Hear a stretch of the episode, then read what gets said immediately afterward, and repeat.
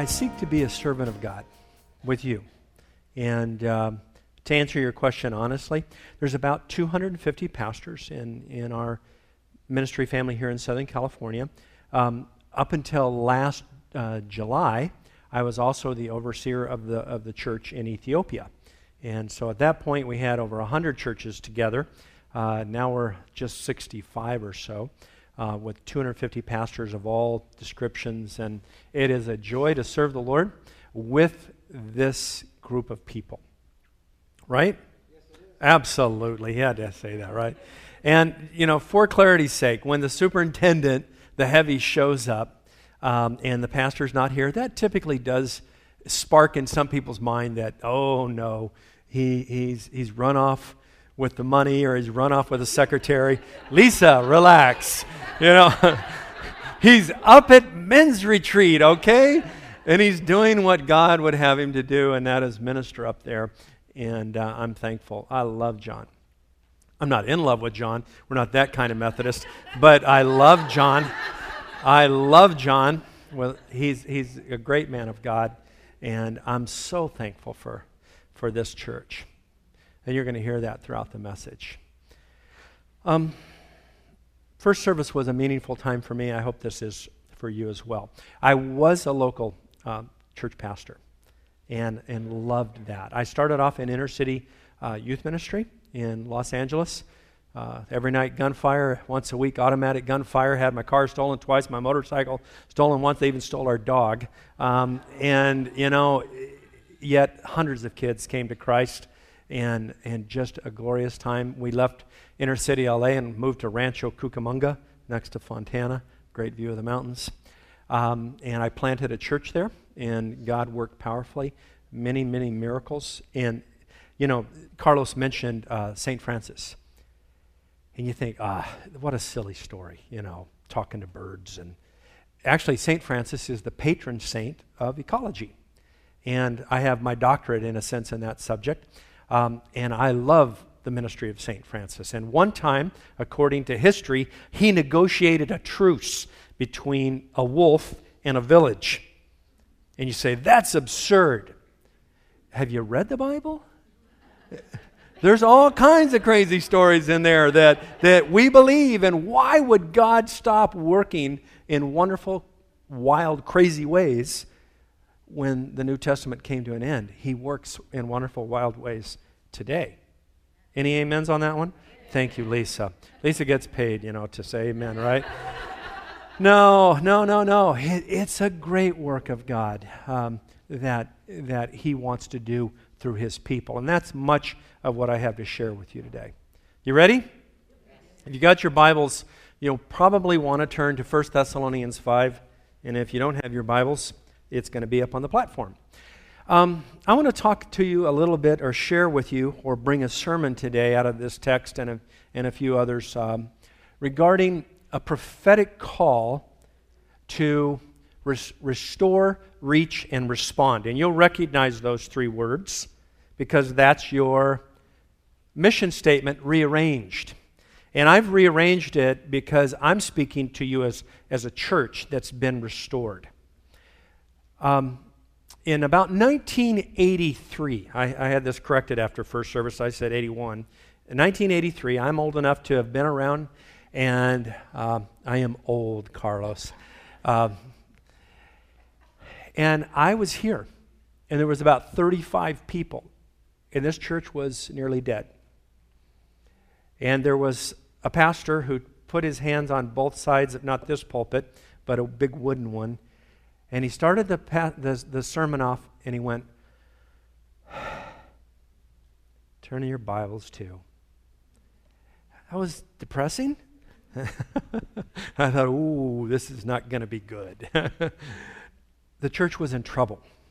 But today, even with so many away at men's retreat and, and uh, many um, doing other things because of men's retreat, this is a vital, dynamic church filled with the Spirit of God, ready to continue in that restoration and respond to the leading of the Holy Spirit and reach out to people. And that's the message that Pastor John is going to be bringing to you for, I guess, the next four weeks. And I am so grateful for Living Spring. I'm so thankful for what God has done. I'm so thankful that you represent the kingdom of God in this ministry family as we would idealize. Thank you. Do you receive that? Are you okay with that? I, I by the way, I honestly, I uh, come from a, a tradition, I guess you'd say, that is a little lively. So, um, honest. My, my, uh, I'm seventh generation in a row of minister. And I was named after my uncle, Stephen, who, if people wouldn't respond, he would literally get all worked up all the more. One time, he's famous for taking the, uh, the bench that was, you know, at the piano, and people weren't responding well enough, so he threw it out the window. It busted the window, and he says, I'll pay for that later. Now you people pay attention. So, you know, there's, there's really nothing for me to throw. You're safe. But, but feel free to respond. Get involved. Say the amen. Um, and uh, you'll stay awake a little longer, maybe. We'll see about that. Let's start.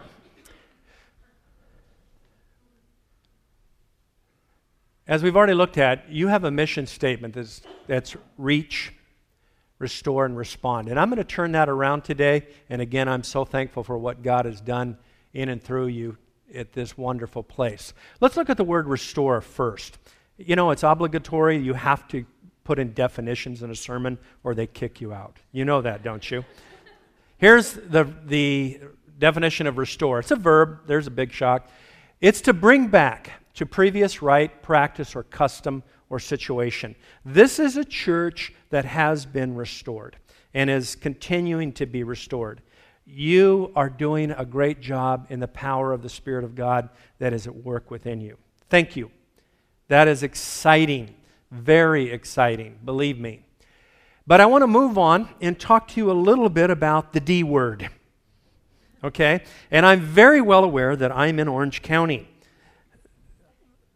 which is the epicenter of anti denominationalism. You know, you know, honestly, I, would like you to give me a break today because some of you thinking, oh, the denominational guy. I'm going to be a little defensive, but I, I'd like you to hear. I graduated with honors as a business major in college and watched all of my business major buddies go off and make big bucks while I went into inner city Los Angeles with the bullets flinging and the knife stabbings and reaching out. Stayed there for five and a half years, saw literally hundreds of kids come to Christ, as I said earlier, and we saw an overpowering work of God.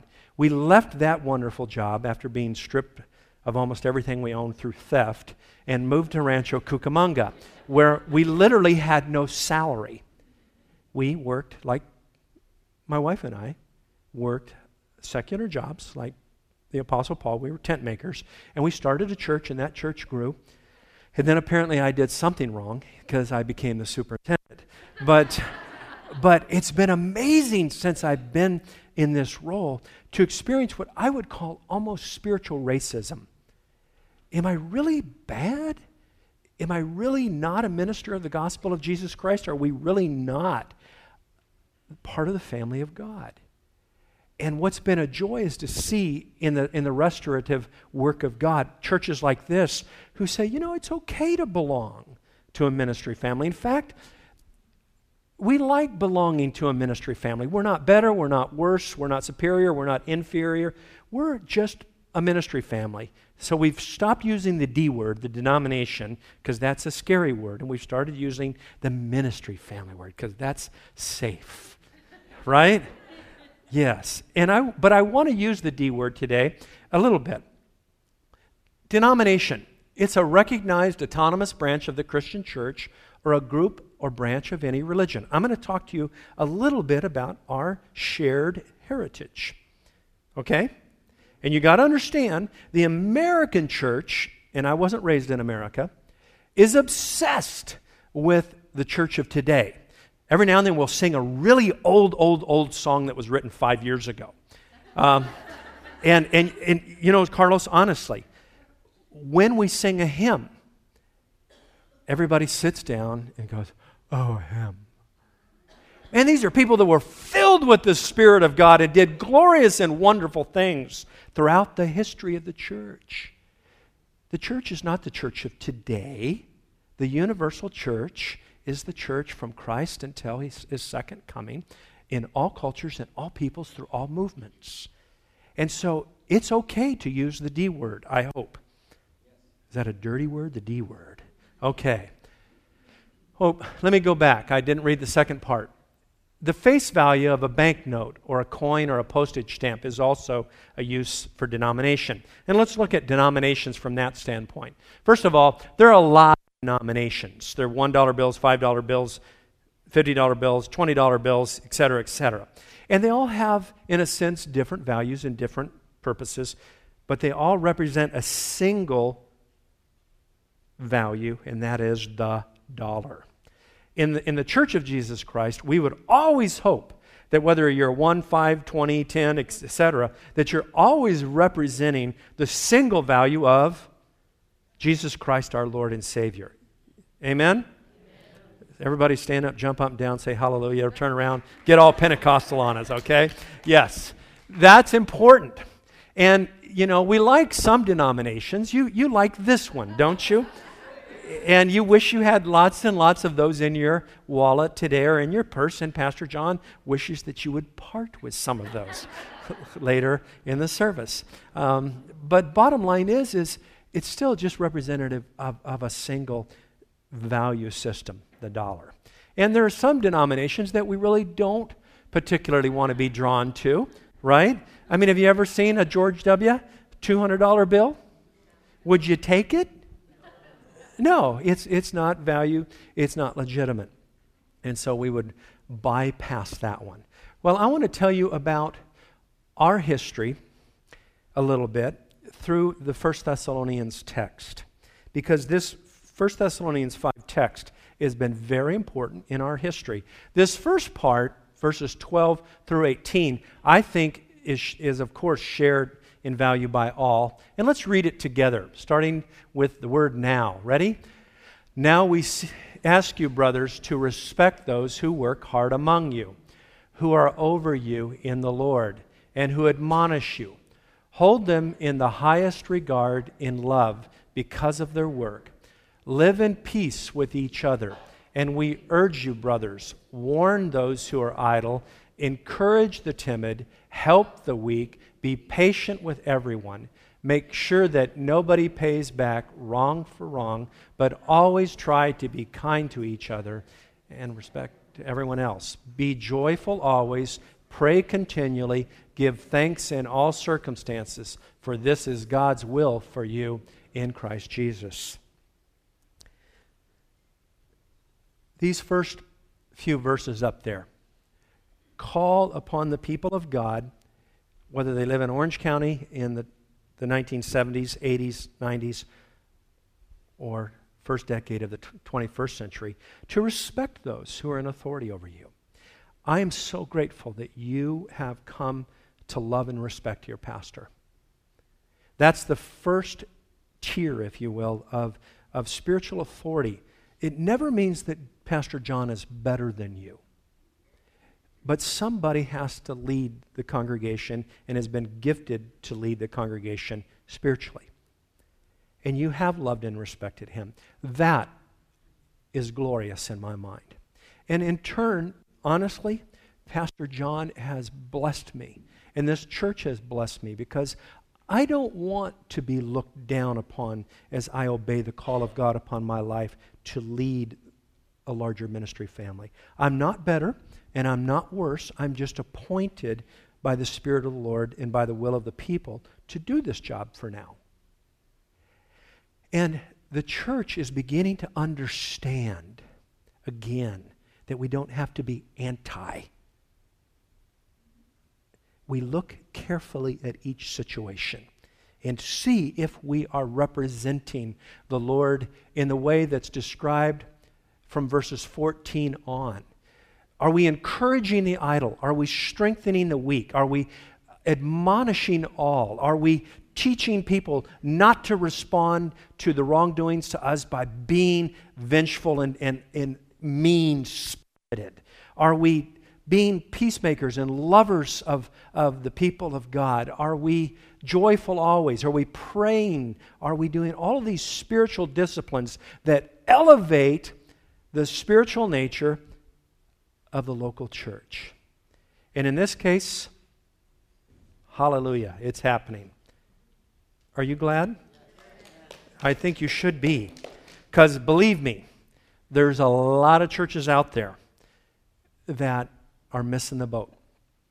And it's a blessing to be a part of one that is doing this last one, giving thanks in all circumstances, for this is God's will for you in Christ Jesus.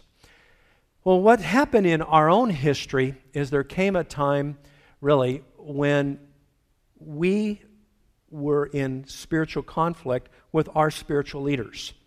And this goes all the way back to 1860. And I just want to give you an overview.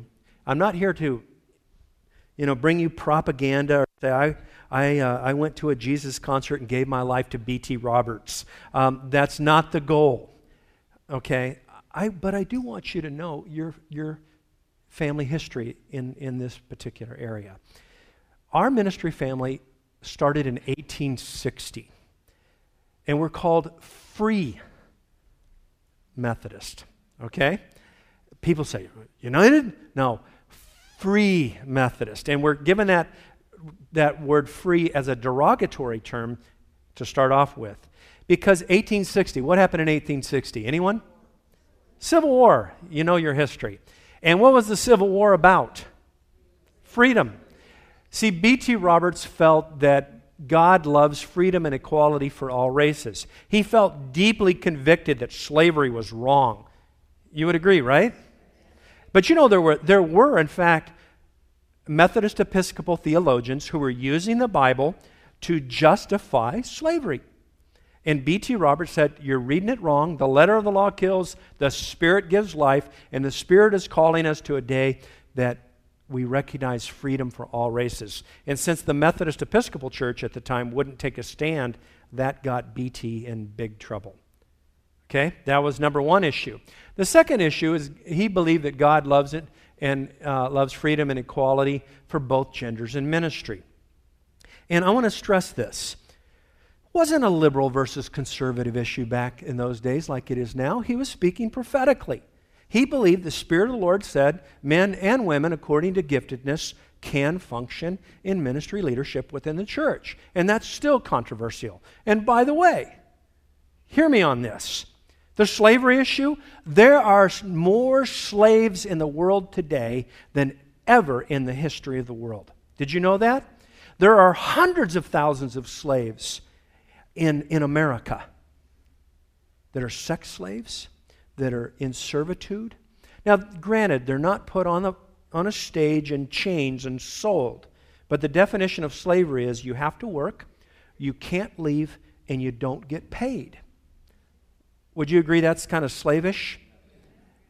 And so the Spirit of the Lord was working through Roberts and saying, these things, in his view, are wrong. They're evil. They don't represent the heart of God. He went on and he taught that God loves freedom and equality in clergy and lay balance. And again, what was happening was in the Methodist Episcopal Church, there was a lot of the clergy that belonged to the Masons and or secret societies, and they would go make decisions over here, and then they would come to church meeting and vote as a block and, and be political in the life of the church. And he said that's wrong. And that didn't go over real well with his reputation. He also believed that God loves economic equality for all people. I know this is hard to imagine, but in that day, if you were rich, you would literally buy the front pews. And you were in your family had a social status based on that, and only you were allowed to sit in the front pews. These are the rich folks. You know, these are the ones you want to get to know. And the back folks are the poor folks. And, you know, they were second class spiritual citizens. Of course, we know now that if you were rich, you would buy the back pews and reserve those for you. But that's the way it was. And he, he stood up and said, No, this is not the way God would have us to live. He also believed um, in freedom and equality in the Spirit. Some of you, uh, any of you ever come, come from a Pentecostal charismatic background? Okay. yeah. For what it's worth, Free Methodist and the other holiness groups were the, the parents of the Pentecostals. We out Pentecosted Pentecostals. Honest. I grew up before the, the Free Methodist, when I was a little boy, I still remember what was called running the pews. Anybody know what running the pews is? If you were filled with the Spirit, supposedly, you could literally run on the back of the pews. Boom, boom, boom, boom, boom, right on the top. And if you fell, you apparently weren't filled with the Spirit. so the much safer thing was called running the aisles. You wanted to run the aisles because it hurt less if you fell. But, but Roberts and the early uh, ministry family believed that the Spirit of God should flow and, sh- and the gifts should flow, and there were prophetic words and, and healings and all kinds of glorious, miraculous things. And they spread across the land, literally planting hundreds of churches in just a short amount of time. Cool, huh? Yeah. My great grandfather planted 52 churches in his life. My grandfather planted seven, my father planted five, and I've only planted two. I'm pitiful, you know? but it's exciting to have that kind of a zealous spiritual heritage, and that was our heritage. But here's the problem it's not 1860 anymore. You're aware of that, aren't you? You're a very astute group, I can tell. We're 100 and 60 years later, 150 years later. It's been a long time, like Carlos said, not as long as St. Francis of Assisi, but a long time. And there's been so many who look backwards. And this is what happened to so many ministry families is they look backwards and they fell out of touch with the zeal of God's work in them now. Okay? Now, this text here, I got it wrong on the first service, and I had to rush around the sec between the services and get the text. Isaiah 43, 15 through 19 is almost a revolutionary text because the, the single greatest historic event in the people of Israel, I think you'll agree with me, was the crossing of the Red Sea and the destruction of the, of the Egyptian army. You agree? As you read about Israel. That's their centerpiece. That's their 1860. That's their, their B.T. Roberts. And you want to hang on to that. And then along comes Isaiah the prophet, hundreds of years later, and he says, Read it with me.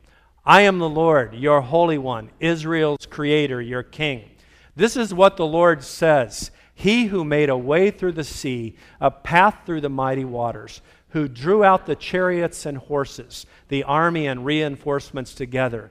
And they lay there, never to rise again, is extinguished, snuffed out like a wick. Forget the former things, do not dwell on the past. See, I am doing a new thing. Now it springs up. Do you not perceive it? I am making a way in the desert and streams in the wasteland to be restored and to always only looking back is to be out of touch with the work of, spirit, of the Spirit of God in your life today. and are you open to a new work in the Spirit of God in your life today? He might call you to preach to birds. He's done weirder things. Yep, afraid so. I'm doing a new thing. Now it springs up. Do you perceive it? Can He make a way in the desert and streams in the wasteland for today? And we live in a spiritual desert and a place that desperately needs living springs. Play on words there? No. Biblical reference. Important biblical reference. And we must respond. It's a verb. To act or behave in reaction to someone or something. The Spirit of the Lord is moving in you today, and He's seeking to awaken you today to make this an even more vital, a more alive church than any of us could ever imagine. See, he's about to do a new thing. Do you perceive it?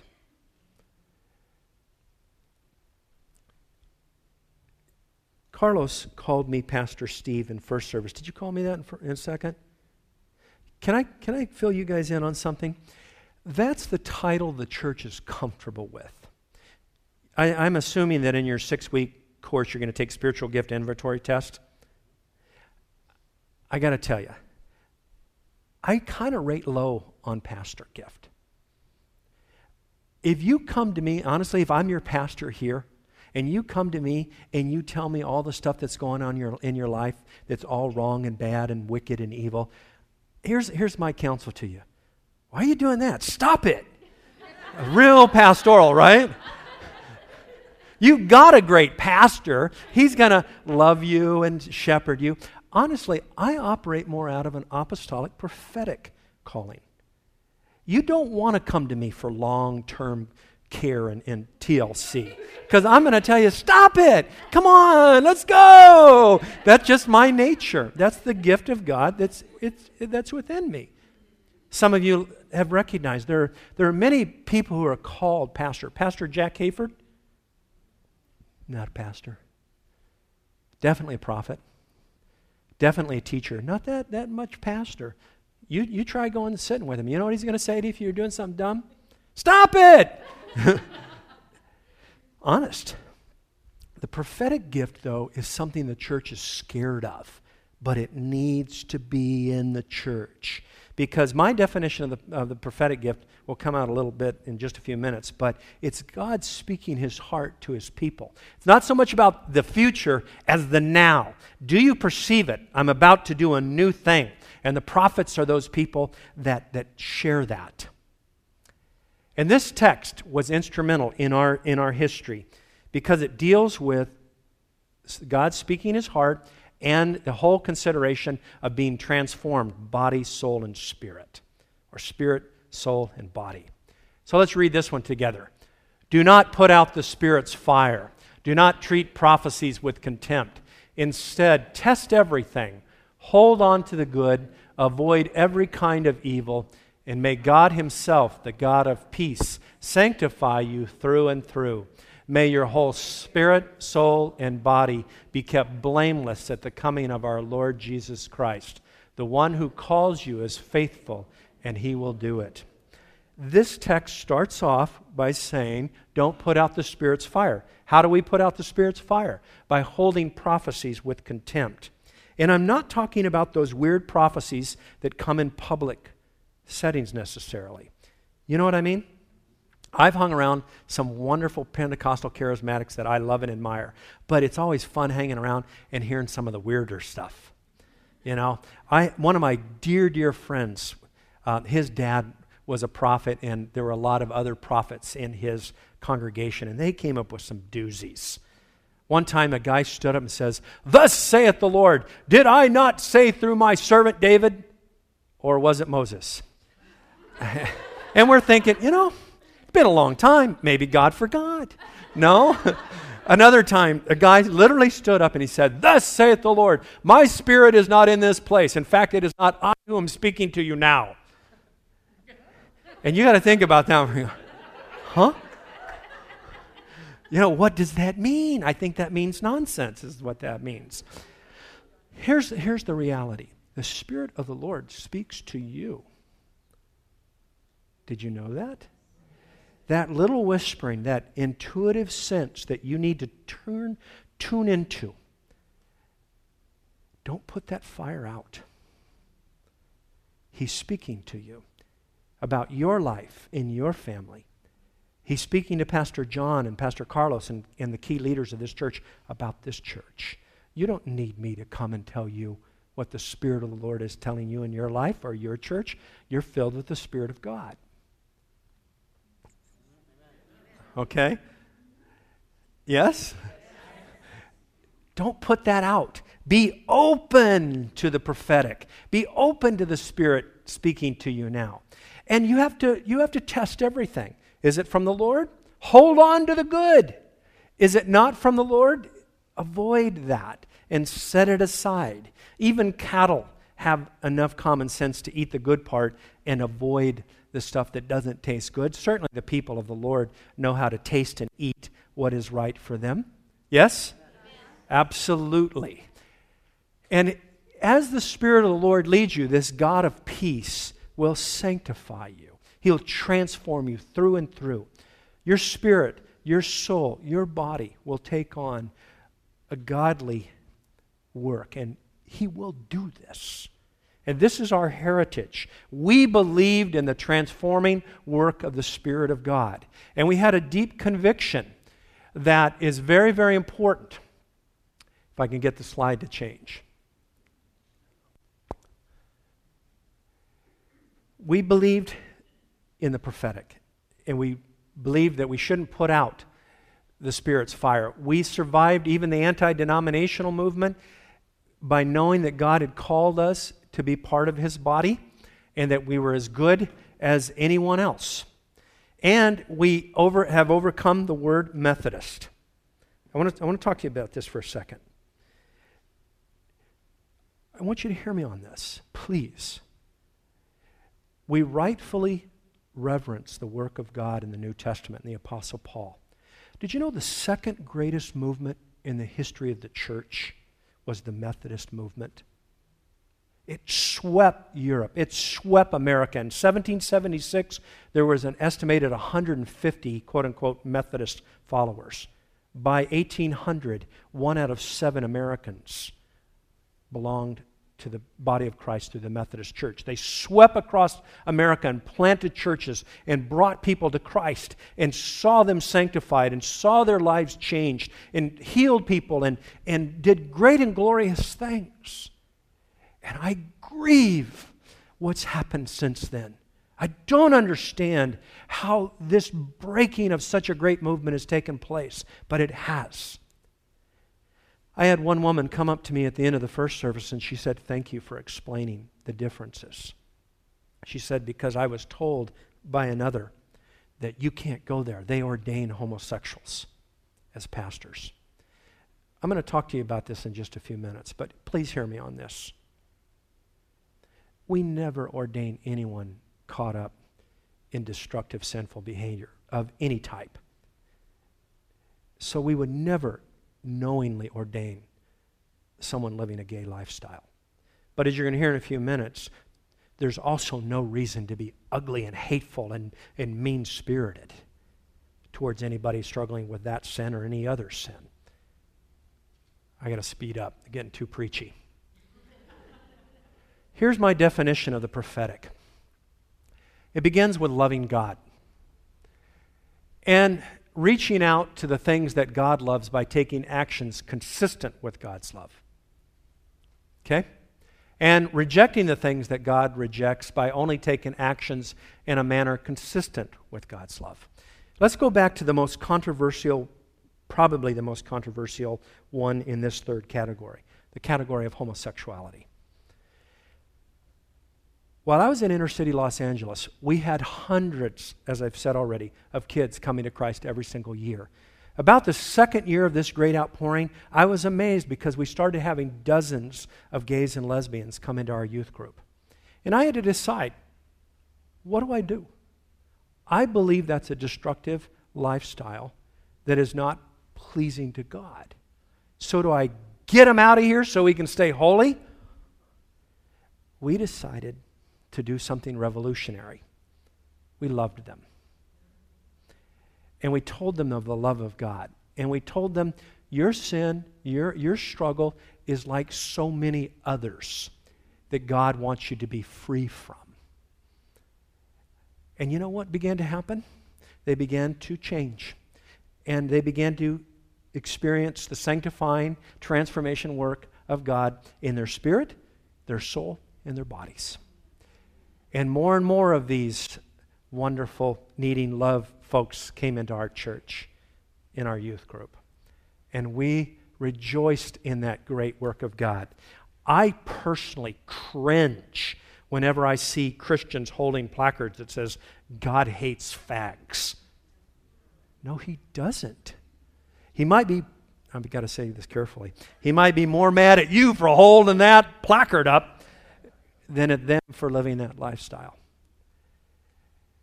He wants us to respond and reach out to broken peoples of all types. Okay? If you're upset with that, if you really need to process that with me further, I, I would ask you don't be upset with Pastor John. Talk to me after service and we'll see if we can't clarify. And if you walk away today saying, that superintendent came in here and taught us that homosexuality is okay. If that's your conclusion, we want to provide a counseling budget for you. Okay? Because I didn't say that, I didn't imply that, and I wouldn't. That's not my understanding of God's Word. But we do believe that personal holiness and social holiness are inseparable. We believe if God changes me, He is going to cause me and raise me up to be an agent of transformation in the world. And you need to pick an issue and get involved in it. An issue that hopefully doesn't require professional counseling. You need to pick an issue that, that brings freedom to slaves, that brings transformation to broken people, that does something powerful and miraculous and Christ like. And that is a prophetic response and a prophetic act. And that's consistent with our ministry family. And prophetic utterances are not for the evil world out there. When God speaks prophetically, He almost always speaks to His people in the chairs. That's who he's trying to reach. We're the agents of transformation. We're the hands and feet of God today. Right? So he's not going to go, you evil people in the world. He's calling us to be the righteousness of Christ so that they can see a better way and a different way. So some people love the things that God loves, but they don't love God.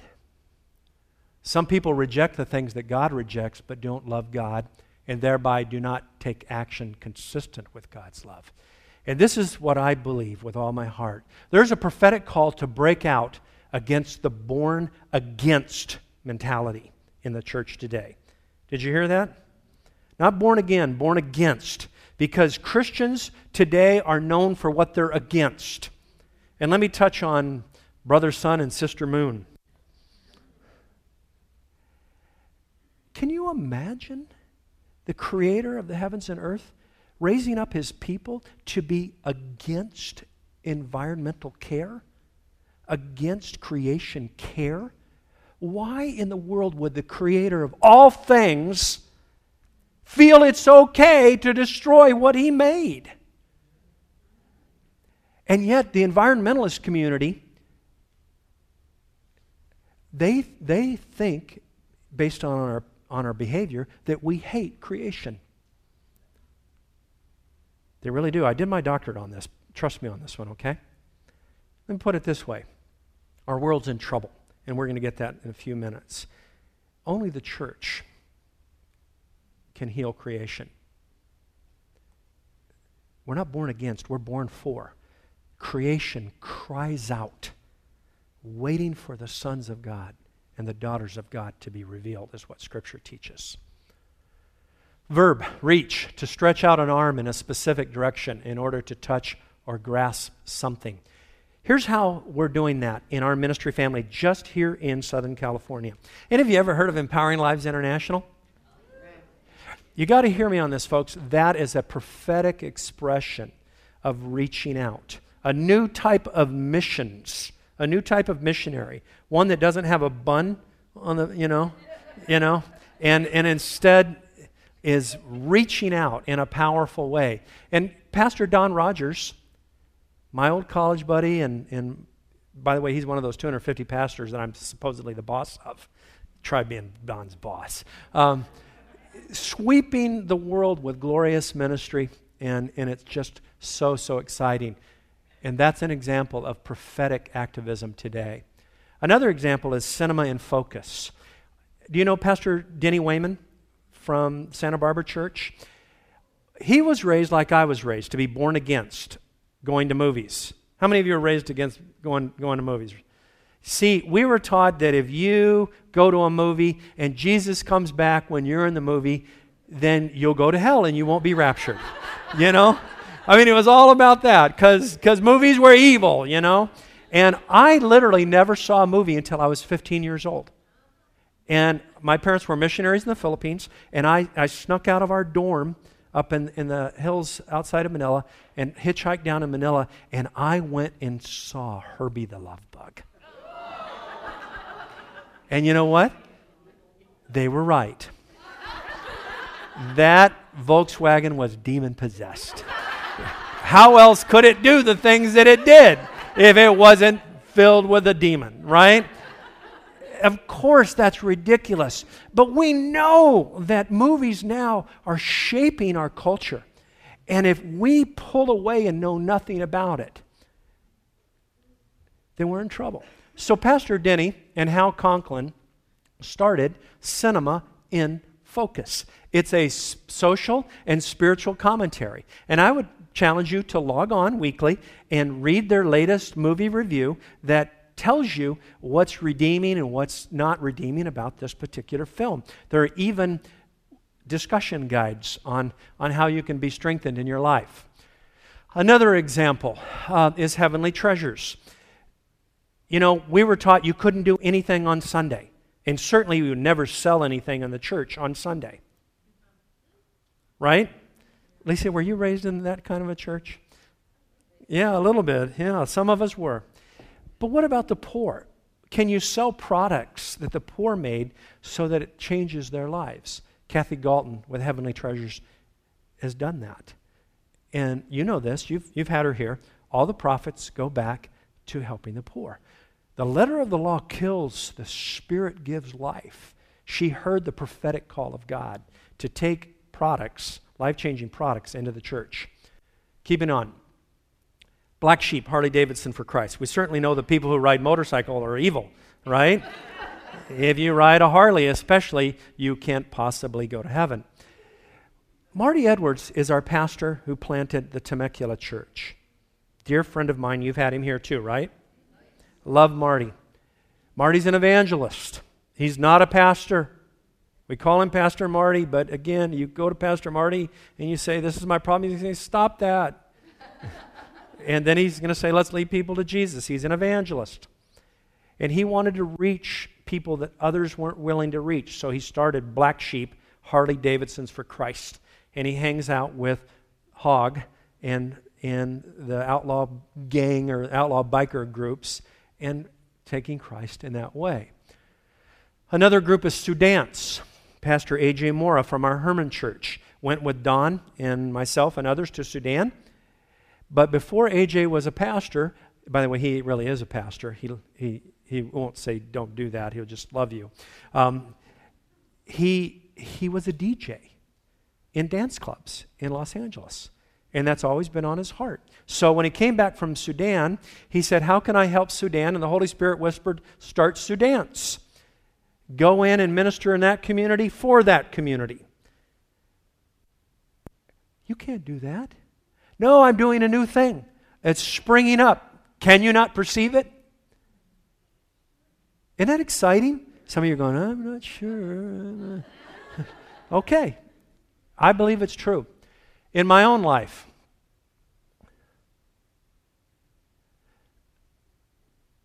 um, well, excuse me, Bob Elliff, as you know, passed, some of you know, passed away a couple of months ago. But he started motor uh, racing outreach because people who are in the in the uh, what's it called NASCAR. Yeah, see, I'm not one of those guys. Um, they don't come to church on Sunday mornings, so Bob went to them on Sunday morning at, at their events and ministered to them. Here's my story, real quick, and I'm way over time. I'm sorry, Carlos. Bottom line is, I was raised in the Philippines, beautiful, pristine environment. After 25 years, I went back and saw a destroyed environment. I also started ministering in Ethiopia and everybody thinks Ethiopia is a desert. It's not, but it's becoming that. And I saw people suffering because of the destruction of the environment. And I heard the Holy Spirit whisper to me start a ministry that plants trees and saves lives. And we have. This is the Udu Escarpment in Ethiopia in July 2005, the first day of planting. This is the same place five years later. And it is exciting. It's working like no one else. Here's how we break the cycle of, ex- of, of deforestation we start by breaking the cycle of extreme poverty by employing the unemployed. People are destroying their environment because they're desperately poor and trying to survive for one more day. So we employ them. We now have over 3,000 workers. Most are widows and single mothers. I read something about that in the New Testament. And sometime next month, we will surpass the 10 million tree milestone, and it only cost us 10 cents a seedling. Every other group on the planet is a dollar, $5, $10. I've, I've heard as much as $36. And I don't have time to explain why we can do it so cost effective. But we're now planting over 800,000 trees every month in Madagascar, Ethiopia, and Haiti. We're seeing whole villages come to Christ, turning from Islam to uh, Christ and from animism, which is spirit worship, to Christ. And I wish I could tell you more about that, but not time. Here's, here's the bottom line I want to thank you again today as I close for being used of God in this place in a manner that's consistent with restoration. You've been restored. Now you've got to understand, and you've got a prophet in front of you. You've got to respond, and you've got to reach. You can't be pew sitters. You are part of a movement of God. He's calling each and every one of you to reach out to your, your local community and to the uttermost ends of the world. This is the day that God is doing a new thing. Do you believe me? Love God. Love the things that God loves and take action consistent with God's love. And reject the things that God rejects, but only take action in a manner consistent with His love.